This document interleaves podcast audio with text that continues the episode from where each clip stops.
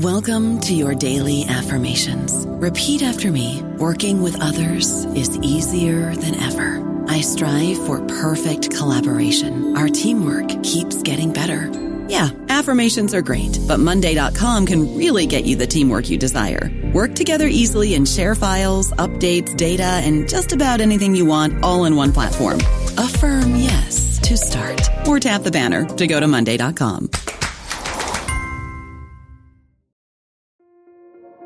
This episode is brought to you by Kia's first three row, all electric SUV, the Kia EV9, with available all wheel drive and seating for up to seven adults. With 0 to 60 speed that thrills you one minute and available lounge seats that unwind you the next. Visit kia.com slash EV9 to learn more. Ask your Kia dealer for availability. No system, no matter how advanced, can compensate for all driver error and or driving conditions. Always drive safely.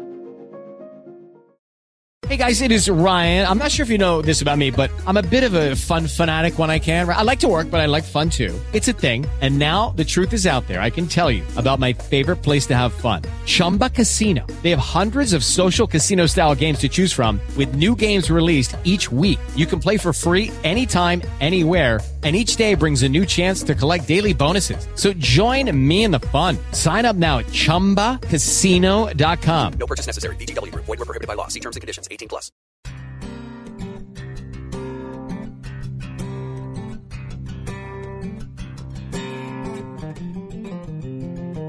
Hello, and welcome to New Books in the American West, part of the New Books Network. I'm Stephen Hausman, your host for today. I'm happy to welcome to the podcast Sarah Dant, professor of history at Weber State University. We'll be talking about her new book, Losing Eden,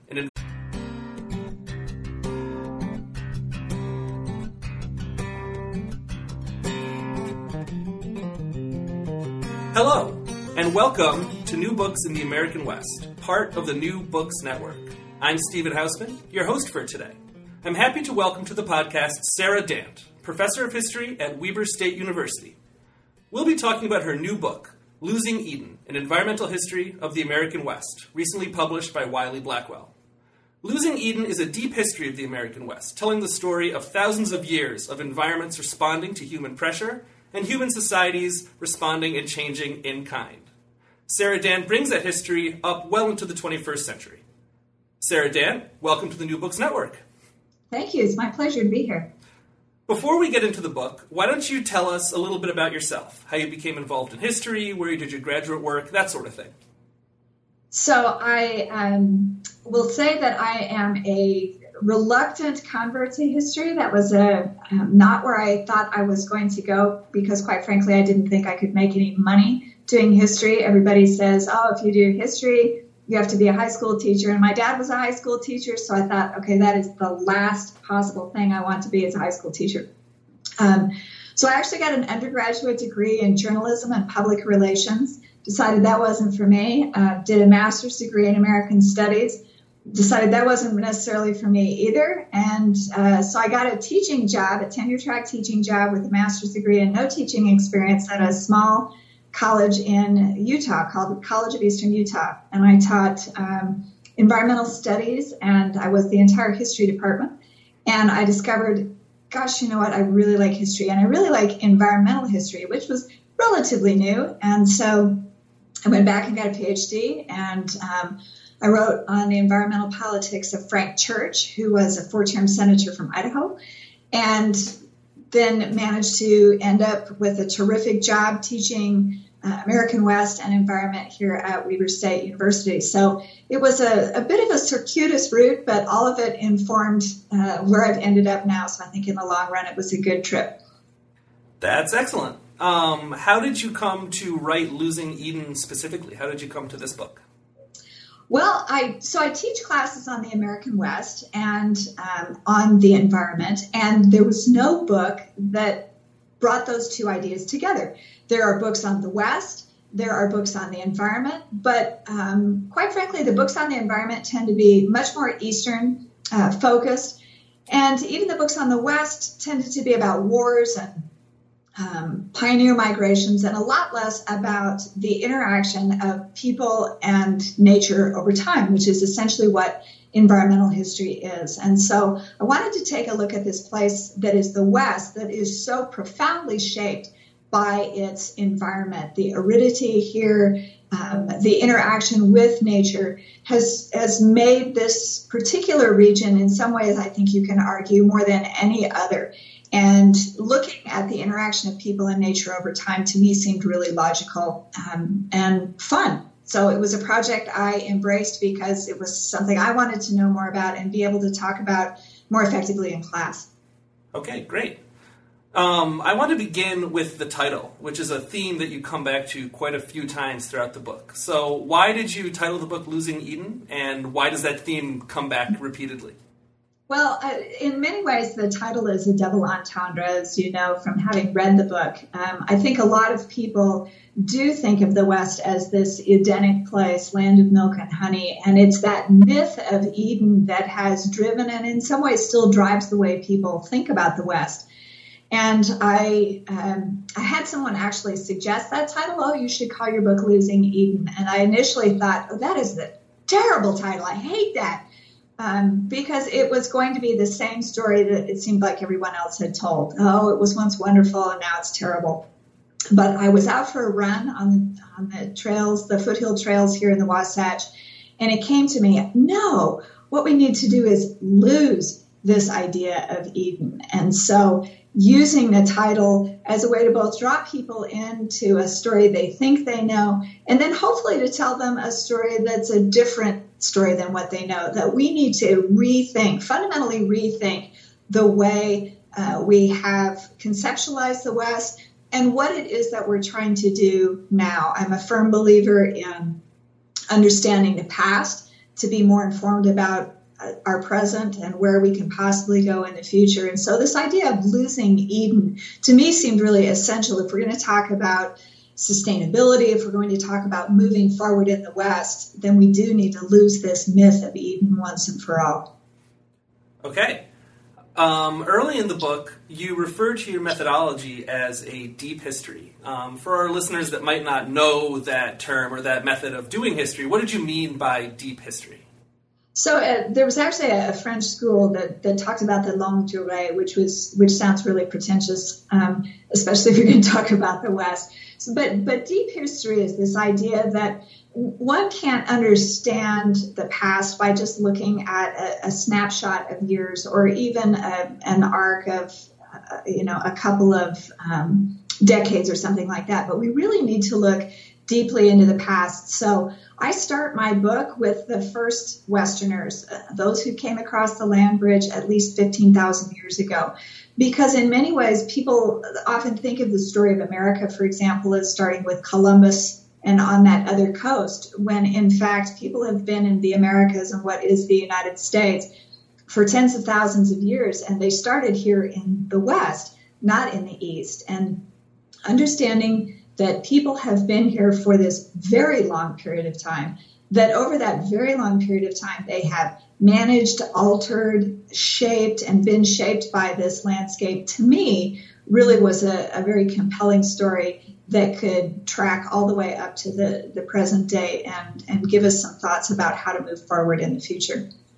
And then when you get into the around chapter two of the book, you describe the arrival of Europeans to the American West as an environmental revolution. You use pretty strong language. In what ways did this revolution manifest itself? How was this a revolution in the American West?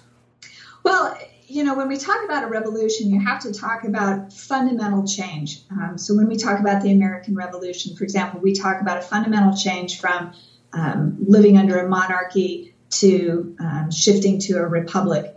And in many ways, the environment is going to have to change so dramatically once European come, Europeans come because of something called the Columbian Exchange. Um, when Columbus and his ships arrived on that other coast in 1492, you know, he's almost assuredly not the first European. There were probably Vikings who sailed to the Americas um, even 500 years before that. But what makes important, what makes Columbus important, is not that he's first, because he's almost assuredly not, but that the connection he makes lasts. In history, we call what he inaugurates, in many ways, the reconnection of Old World and New World, the Columbian Exchange after him. And it's the exchange of people, plants, animals, and diseases. And it's really hard to um, overstate how significant a, a, revolution it truly was because, um, you know, there are plants that are going to come with the Europeans that profoundly shape um, the nature of, of the American West. And there are plants and, and uh, animals in the West that will shape the lives of the rest of the world.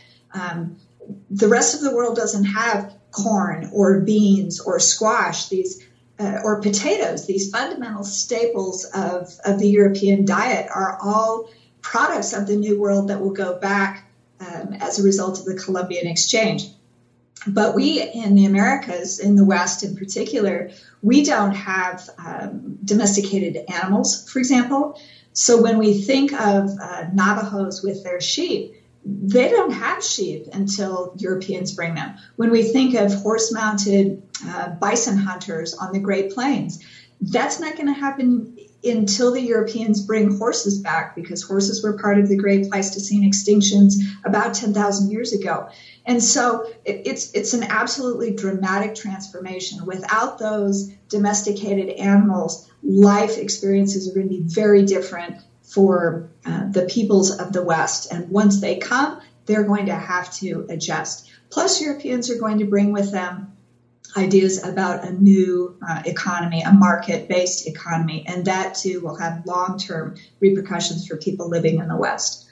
And with that new market economy that you describe in the book, you talk a lot about the commodification of nature, which happens fairly early on. When you talk about the commodification of nature, what do you mean by that exactly? What is getting commodified? So, the idea behind the commodification of nature is that um, when when people are living a subsistence form of um, existence, it means that they're concentrating primarily on things having value because they help you live. You either eat them, you plant them, you utilize them um, to make your life better, that sort of thing. But when you're talking about the introduction of a market system, you give items value outside of their ability to help you survive. They have value as a status symbol, for example. And so the introduction of a market economy changes the way people think about really fundamental and basic things. And in essence, it sort of shrinks your perspective on what has value. You no longer look at the natural world and think, ah, you know, I can eat that, um, or I can um, use that uh, tree or something like that. Things begin to have value only based on what sort of wealth they'll generate. And far fewer things have value in a market than they do in a subsistence economy. So it, it, it absolutely changes the basic way in which you look at the world around you. Something as simple as land, when you make it private property and you want to think about bounding it with a fence, that changes the way you see it. You don't look at it as a, um, something that will provide you with subsistence. You look at it as a status wealth symbol. And that changes how you value it and how you interact with it. And one of the ways that this happens, as you describe it, is through the Land Ordinance Act of 1785. And I really appreciated the in depth discussion that you included in the book about that act because you call it one of the lesser known but most important legislative acts in the history of the American West. And I agree with you, but can you tell well, us Can you tell us why you make that claim? What is that act and why does it have such a profound impact on the American West? Well, so the act is the the single act. It's one of the few um, things you can point to that the Confederation Congress passed that you actually remember and that endures uh, that very brief system of government we had before our Constitution. But it was a way of distributing land. And prior to the ordinance, we had described land based on its physical properties, and you sold land based on its physical utilitarian uh, abilities. So you would never have purchased, for example, if you were a farmer, a piece of land that had no water running through it. You would have ensured that the land description included water running through it. But the land ordinance creates a grid system that we imposed um, across the entire rest of the United States. And it describes um, all land and therefore real estate in these abstract terms of uh, township and range and section and quarter section. And this grid pays no attention to the physical realities of the landscape. It's just you got the next quarter section next to this quarter section, and does it have water on it? You have no idea because the numbers and the, the grid terminology simply describe a commodity that is land rather than the physical possibility that is land and the uh, utility that is land. So it was a, a way of commodifying land that stripped it of its environmental uh, possibility and made it solely a market um, derived thing that could be bought or sold. And you actually had to go look at it in order to know what in the world it was that you had bought. And, and that really changes things because now you're going to be stuck buying land just on this system and and you have to go figure out well what if the the river is in the next section? Well maybe you have to buy this whole section and then you've got to buy the next section too because otherwise you don't have water for your section. It it becomes a very distancing unfortunate um, reality that gets imposed on land but it's a way to commodify land and and remove its obvious utility so it's very much a new way of thinking about lands in the American West, really. Absolutely. Yeah, one that's divorced from what's on the land or how one can derive subsistence from it. It's all about how to sell it and buy it efficiently. Right. Uh, chapter four of your book has a very evocative title. I, I liked it a lot. Uh, you you called chapter four "The Great Barbecue." Um, yes. Can you tell us about the Great Barbecue? What was the Great Barbecue, and why does it matter? Well, the Great Barbecue is a, a term that is not mine. It's Vernon Parrington's, and he came up with this idea as a way to describe what we were doing with our lands in the West. Um, we had gone through this great sort of gulping acquisition phase in American history where um, in a really short period of time. So when you think about it, the end of the American Revolution, 1783, Treaty of Paris, the western boundary of the United States is the Mississippi River. Um, in 1803, uh, Jefferson buys the Louisiana Purchase, and with the stroke of his pen, more than double the size of the United States, like that. And then within 50 years of that, we span as a nation from sea to shining sea. We are from Atlantic to the Pacific. And the way for any country that is acquiring land in those kinds of uh, quantities. The way for you as a, a, nation to assert your sovereignty over that land is to settle it with your citizens. You want people loyal to your country to settle in these new places. And the best way to get people to go settle in a new place is to give it away, like a barbecue. And that was Parrington's concern was that we were giving away the wealth of the nation and we were uh, with the Homestead Act, with the Timber and Stone Act.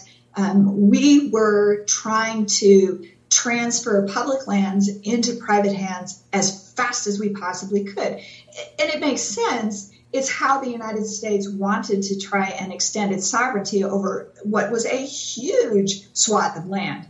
But at the same time, we did so without thinking about the, the question that, as you well know from having read my book, I ask a lot at what cost? At what cost do we simply give away things and then decide that, that the market is what should uh, create value for all of these things? So, you know, let's give away farmland, let's give away mineral lands, let's let's give away this wealth. And true enough, it does bring people to settle in the West in numbers that otherwise would not have been possible. But the ecological consequences of that are going to be very far reaching.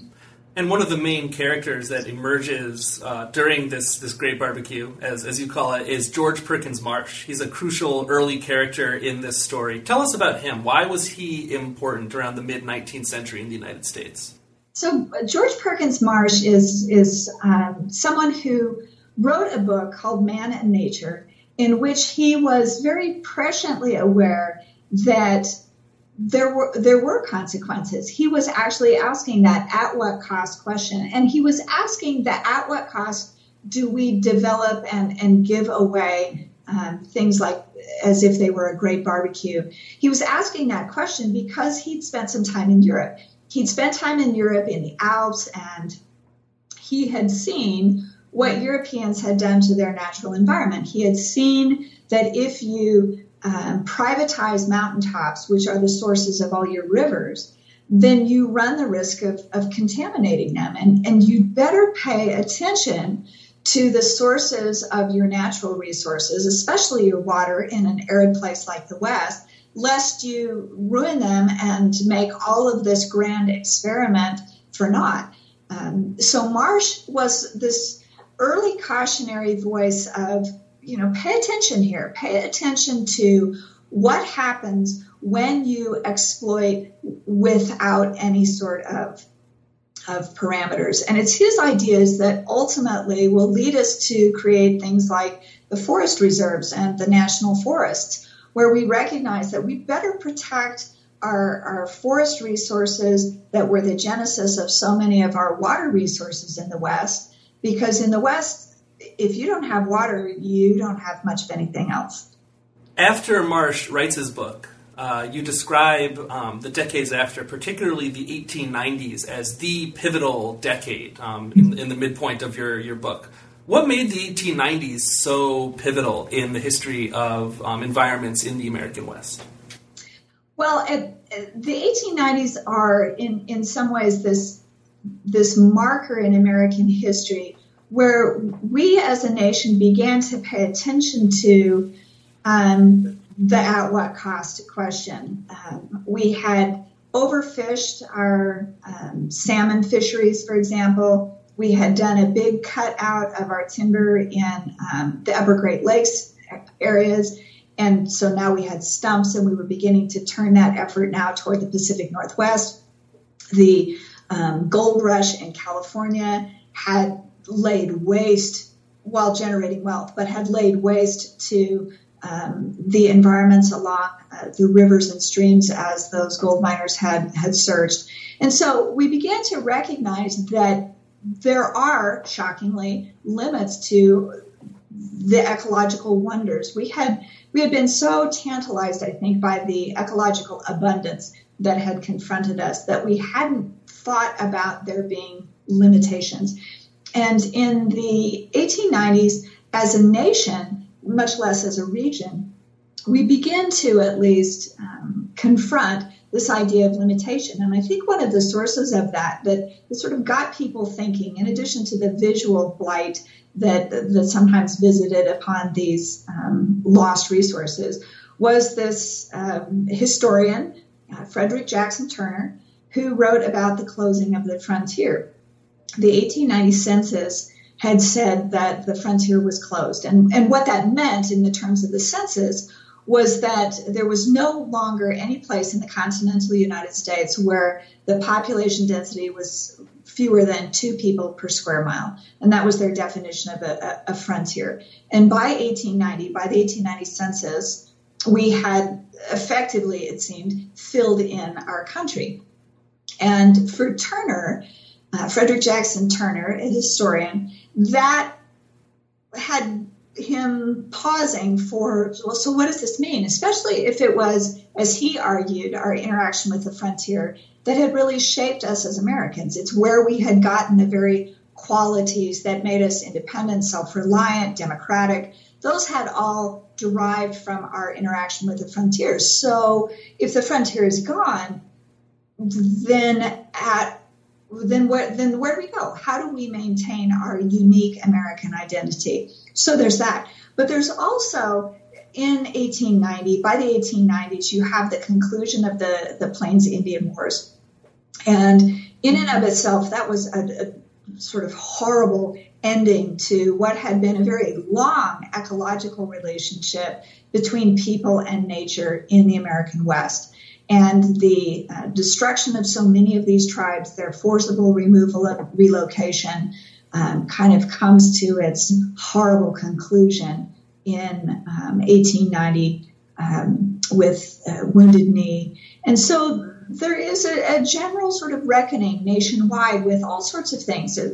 Is this the end of American exceptionalism? How do we um, reconcile ourselves to this loss of the frontier? What does it mean to, to relocate a, a population of, of individuals who have had this long relationship with nature? We're going to have a, a very different relationship with nature that takes its place. At what cost do we do that? So all of these things, for me at least, seem to converge in the 1890s, and that's why why to me it seems like a really pivotal decade. We have to start reconciling what we've done with where we're going one of the cases that you make for the 1890s to be such a pivotal decade uh, centers in on a number of animals in the American West, particularly um, bison, wolves, and salmon. What happens to those and other animals as the 19th century winds down, and what effect does it have on the various ecologies of the American West?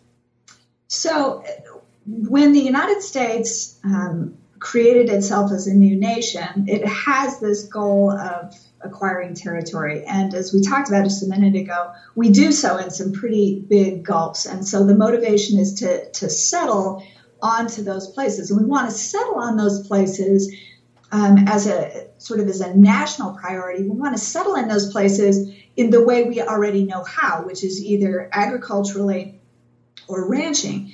And for Americans at the time, those two modes of, of interacting again with the market demanded the removal of anything that threatened the viability economically of those endeavors.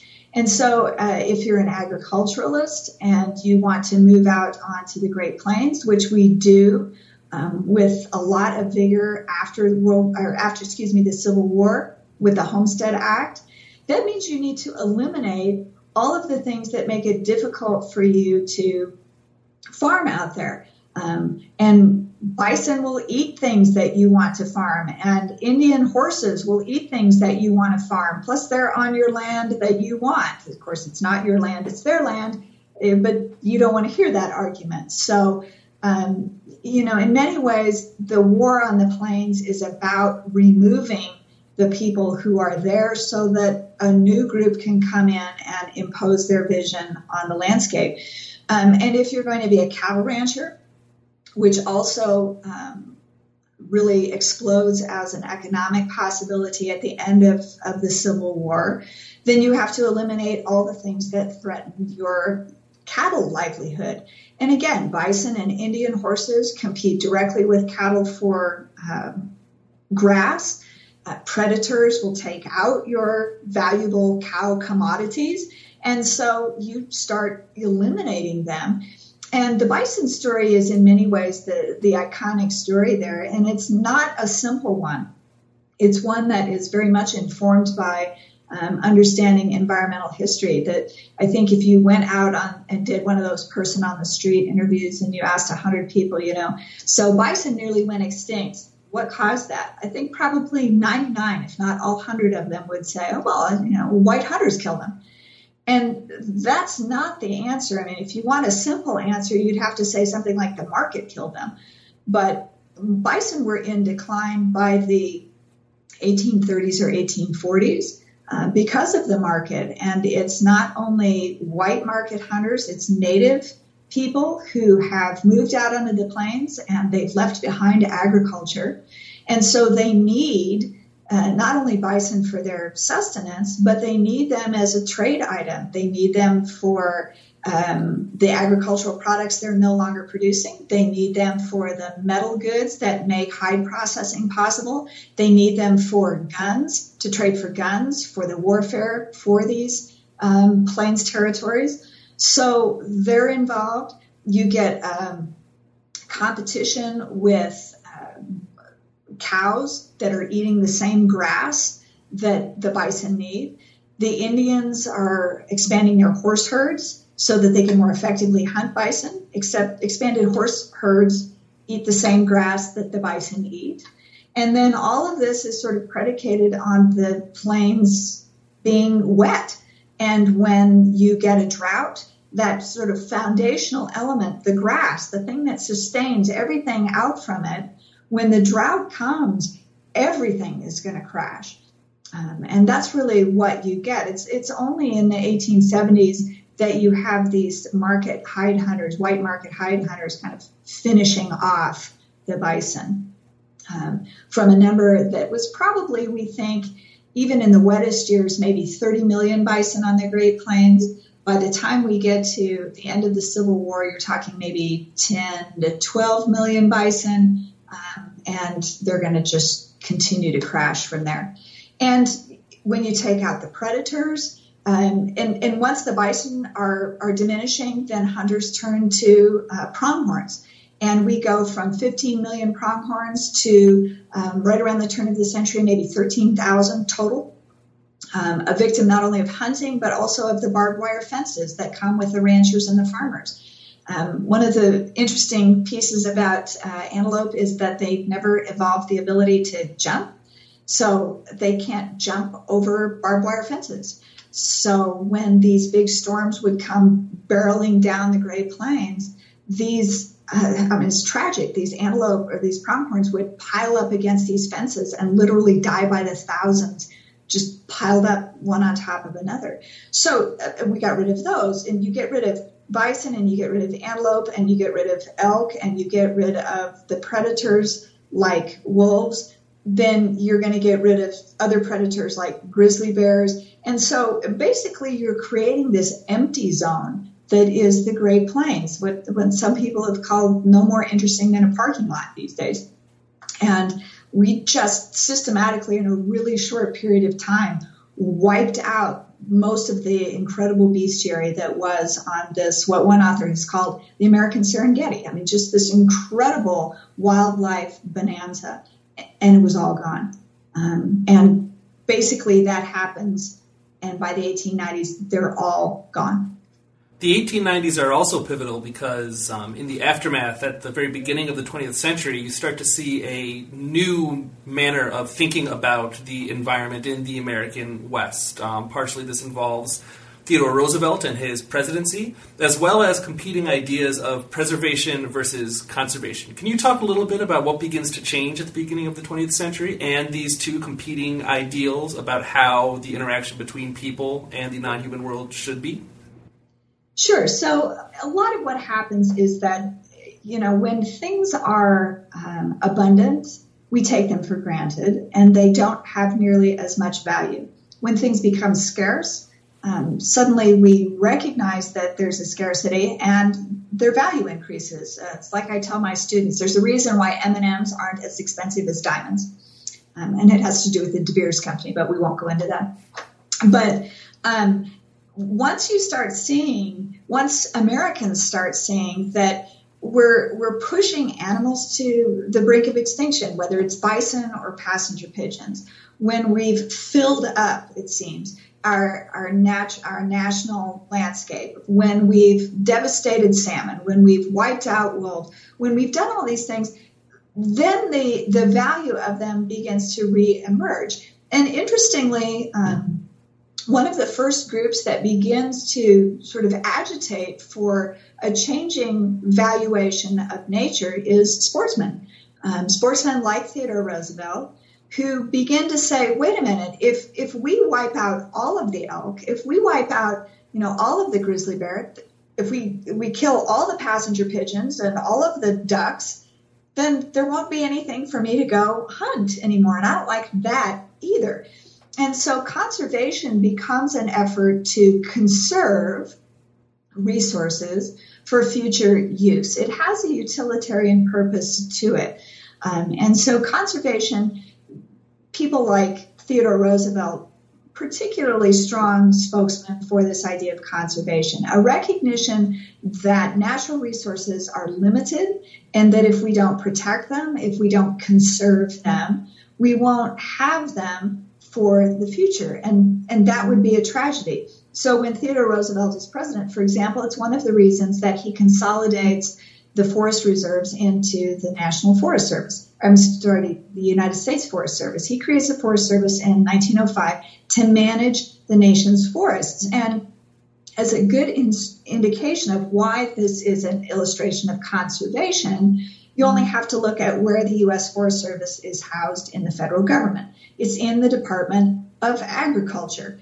Um, trees are a crop. We're going to manage them like a crop so that, as the first chief of the Forest Service said, we will have forests for the home builder first of all, so that we will always have trees to be able to use um, in our our economy, in our society.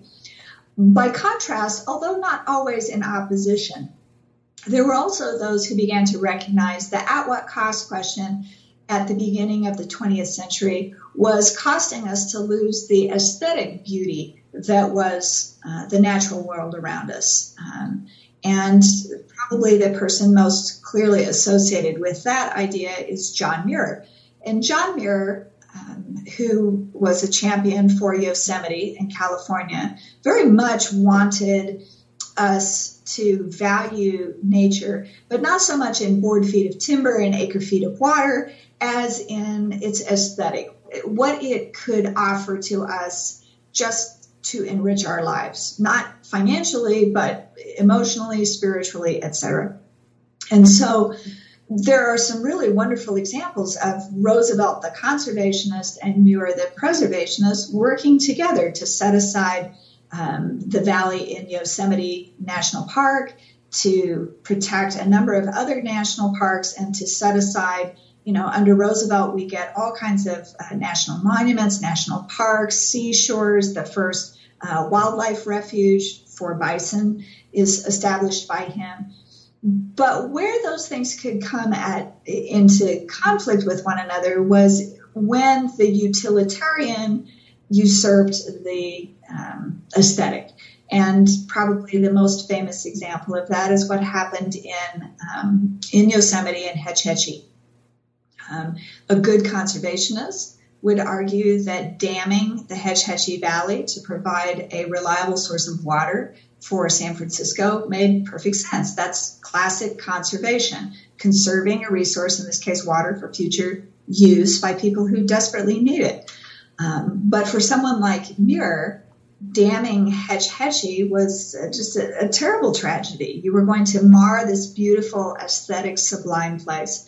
Um, but conservation won the day in the early 20th century. We did put a dam, the O'Shaughnessy Dam in Hetch Hetchy, um, and San Francisco got water. And some people say it literally broke Muir's heart. He died before it, uh, the valley flooded.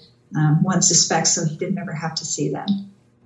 And the role of dams um, comes up again and again in your book in the American West, um, particularly going into the 1920s and 1930s, into the, the era just before World War II, um, and extra particularly in regards to the Colorado River. Can you talk a little bit about? You mentioned the role, the importance of water in the American West before, but what do what do these large scale dams do to change the um, ecologies of the American West? So the idea that the West is arid, I mean, except for the extreme coastlines, the West is arid. And that is something that was a reality we as a nation were reluctant to confront. If you're going to be an agriculturally viable region, you got to have water. If you're going to have uh, ranching as an economically viable means, if you're going to settle a lot of people in a particular place, you got to have a lot of water. And we just don't. And so the way to solve that, according to somebody like John Wesley Powell, was to only settle people where there was water. But that puts limits on us. You can't settle here, you can settle here, and we hate that. We absolutely hate that. So we're going to decide instead that the solution is we'll bring the water to where the people are. And so in 1902, we passed the Newlands Reclamation Act, which committed the federal government to providing water to the arid West, mostly because it's such a fiscally daunting prospect to water the arid West. that it's really only something of the magnitude of the federal government that could afford to do such a thing. And so, um, starting in 1902, the federal government gets behind the building of what Don Worster, the historian, environmental historian, has called this hydraulic society. Basically, we engineered the water of the West to make it possible to live in places like Los Angeles and Phoenix and Las Vegas, where otherwise you just can't really live there because there's no water. At least there's not enough for the now millions that, that live there. And particularly in the 1930s, when we were in the middle of the Great Depression, those uh, water projects not only provided irrigation um, and uh, navigation and flood control and power generation, but the building of those projects created jobs, created jobs in an economically depressed West that that made the difference for a lot of people working on those um, projects of, of, of, having a job or, or not, being able to feed your family or not. So, in addition to sort of engineering the water of the West, it was a way in some ways to um, economically help the West through uh, the incredible devastation that was the Great Depression. Moving ahead a little bit, I very much enjoyed, um, sort of heartbreaking as it was, your discussion of the role of nuclear power in the American West and the atomic bomb. Can you talk a little bit about what role atomic weapons and atomic energy played in the history of the American West during and immediately after World War II? How did these change the ecology of the West? So one of the the advantages that the West has is that it's got a lot of open spaces. Um, what many people don't realize is that the West is actually the most urbanized region of the United States. But it's that way because people cluster in the cities because there's water there, and then they leave these big open spaces. And what that meant during World War One, or excuse me, World War Two in particular, was because there's now uh, because we had fought a two front war in the Pacific uh, and the Atlantic, which we had not in World War One. There had been the need for a very rapid development of the military-industrial complex in the West, and uh, the West's arid wide open stretches provided these tremendous opportunities for Air Force bases, but also for these nuclear test facilities. Um, it's really tough to test an atomic bomb in, you know, Manhattan or something like that. That's not going to happen. But shoot, you just drop a bunch of them out in the middle of Nevada and you get a few jackrabbits and a well.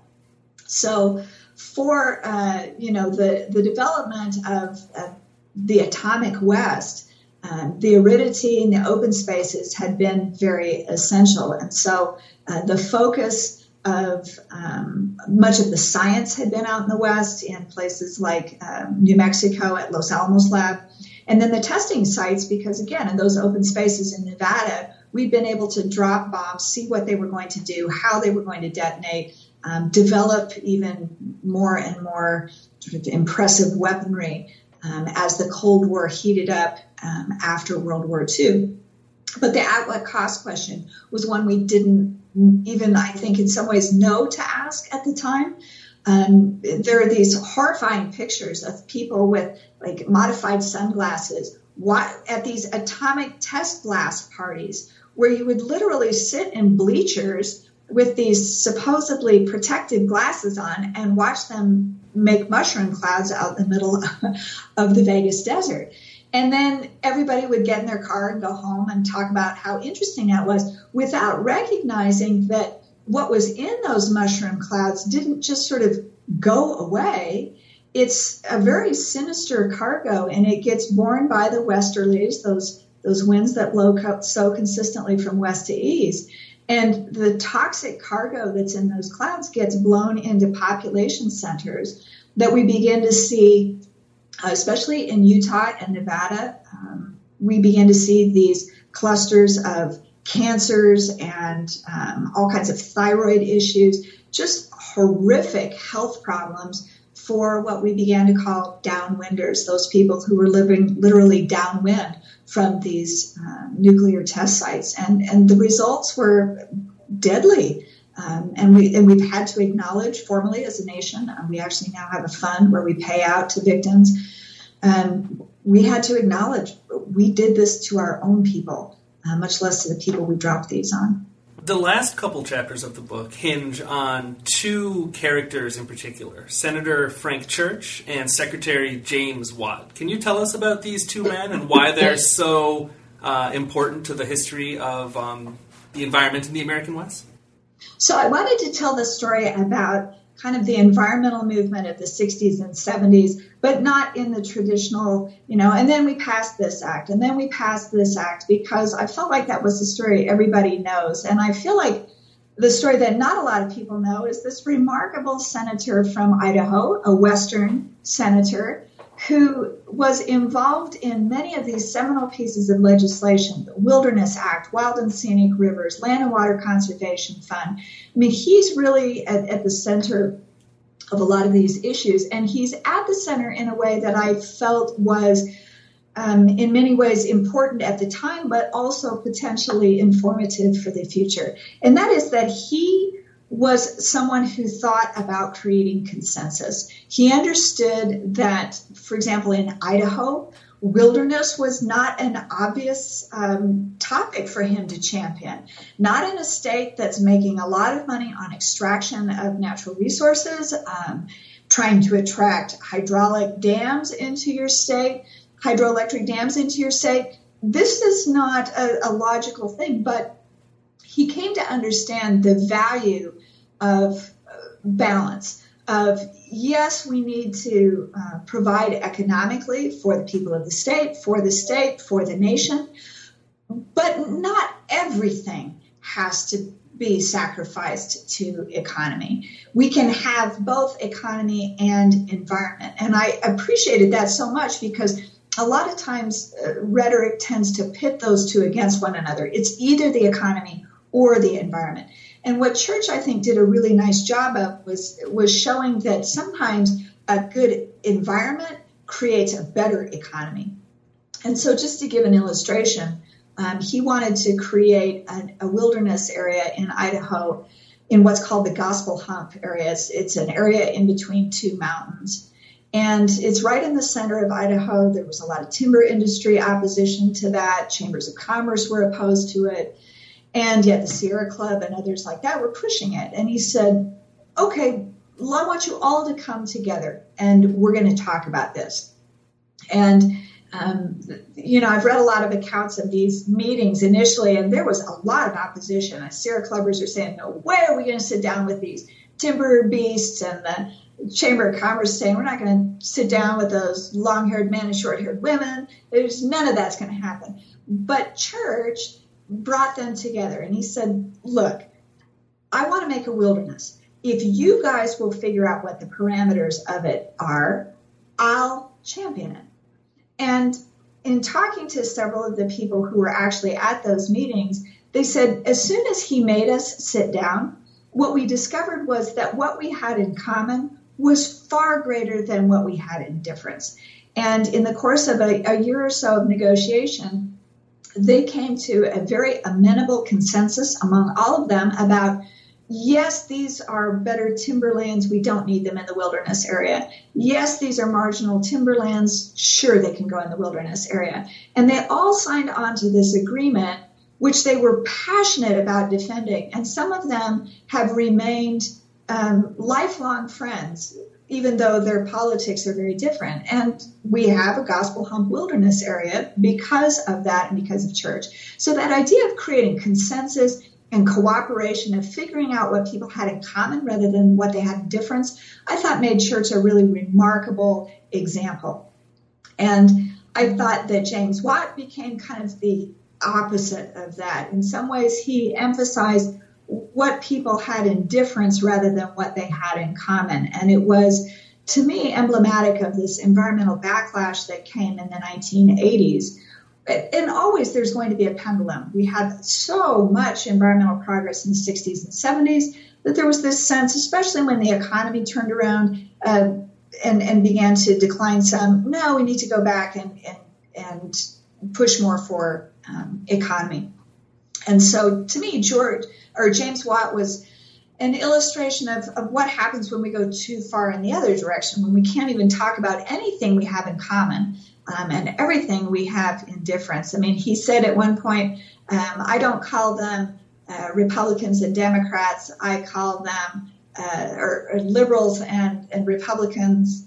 Uh, he said, I call them uh, Democrats and Americans or something like that. You know, it's like, oh, good heavens, you gotta be kidding me. That's not helpful at all. Um, so, in some ways, I thought if we're going to talk about how difficult and sort of divisive the 80s had been, I wanted to show that no, there is this possibility too of, of creating consensus. Here's one example, and here's the other. I see. And then you end the book on, if not quite a hopeful note, at the very least you ended on a call to action, a, a very important and, and well well worded call to action at that part of the title to your last chapter, to the epilogue, is the triumph of the commons, which you um, you say in opposition to an earlier phrase that you used, the tragedy of the commons. Um, what do you mean by the triumph of the commons? Well, so I one of the things that I do is I teach environmental history, and no student wants to take a doom and gloom bummer history class. I mean, it's just no nobody wants that.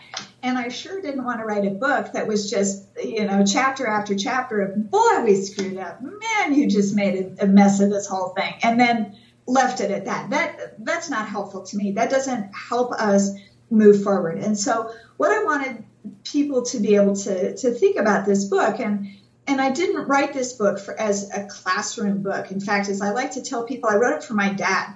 Uh, my dad is a is well educated, but he, he's not a historian. He's not an environmental uh, advocate or anything. But he's lived in the West for much of his life, and he wanted to know more. And so that, that's the sort of person I wanted to write this for. And I wanted to write then too of a way to be thinking about moving into the future in a more hopeful fashion. And so my my thinking is that just as no one person created environmental damage or or um, destruction. It's it's not a single person's responsibility to you know change the world. I mean, if you come up with a way to change the world, by all means, you know you go for it. But but the idea is that in the tragedy of the commons, it's not that your individual action is going to destroy the planet. It's it's not.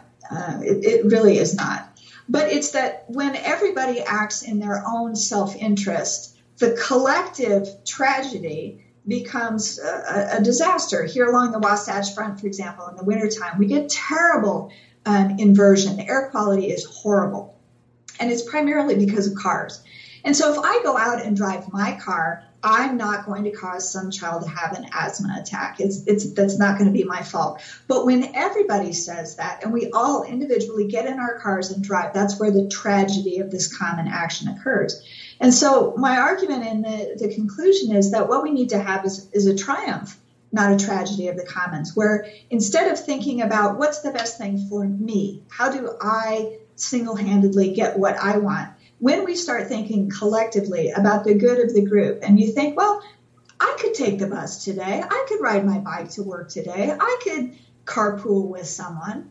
Are you going to change the world? No, probably not. But if we all begin to think in those ways, then I think there are real changes. And we are at this kind of critical tipping point where the possibilities for making change, especially given what we've just experienced with these devastating hurricanes that just keep whang, whang, whanging on, on us, there's no doubt in, in most scientists' minds that they have been strengthened and, and made worse by climate change. So we're at a critical moment and we have to think collectively or else we're simply not going to make change fast enough to, to make a difference. And that's my hope. People will read this and think, I want to make a difference.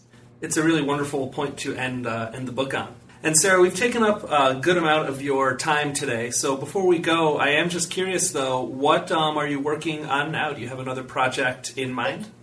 Well, of course. Um, I've got a couple of things. I'm working on a history of the Weber River, which is uh, flows just outside um, of where I live here in Ogden, Utah, and um, particularly looking at how people used it right around the time of statehood and, and why this river became really important in the local economy.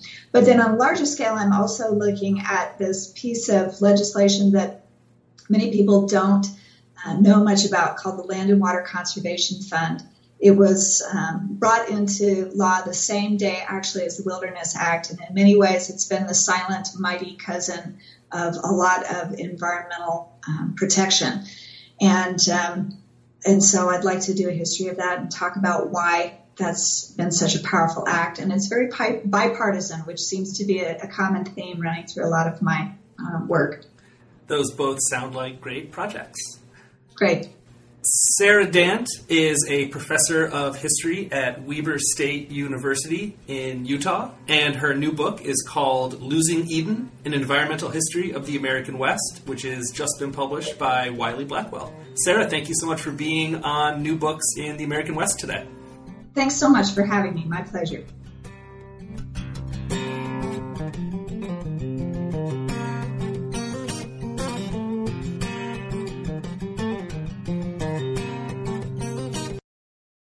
Lucky Land slots, you can get lucky just about anywhere. Dearly beloved, we are gathered here today to. Has anyone seen the bride and groom? Sorry, sorry, we're here. We were getting lucky in the limo and we lost track of time. No, Lucky Land Casino, with cash prizes that add up quicker than a guest registry. In that case, I pronounce you lucky. Play for free at LuckyLandSlots.com. Daily bonuses are waiting. No purchase necessary. Void where prohibited by law. 18 plus. Terms and conditions apply. See website for details.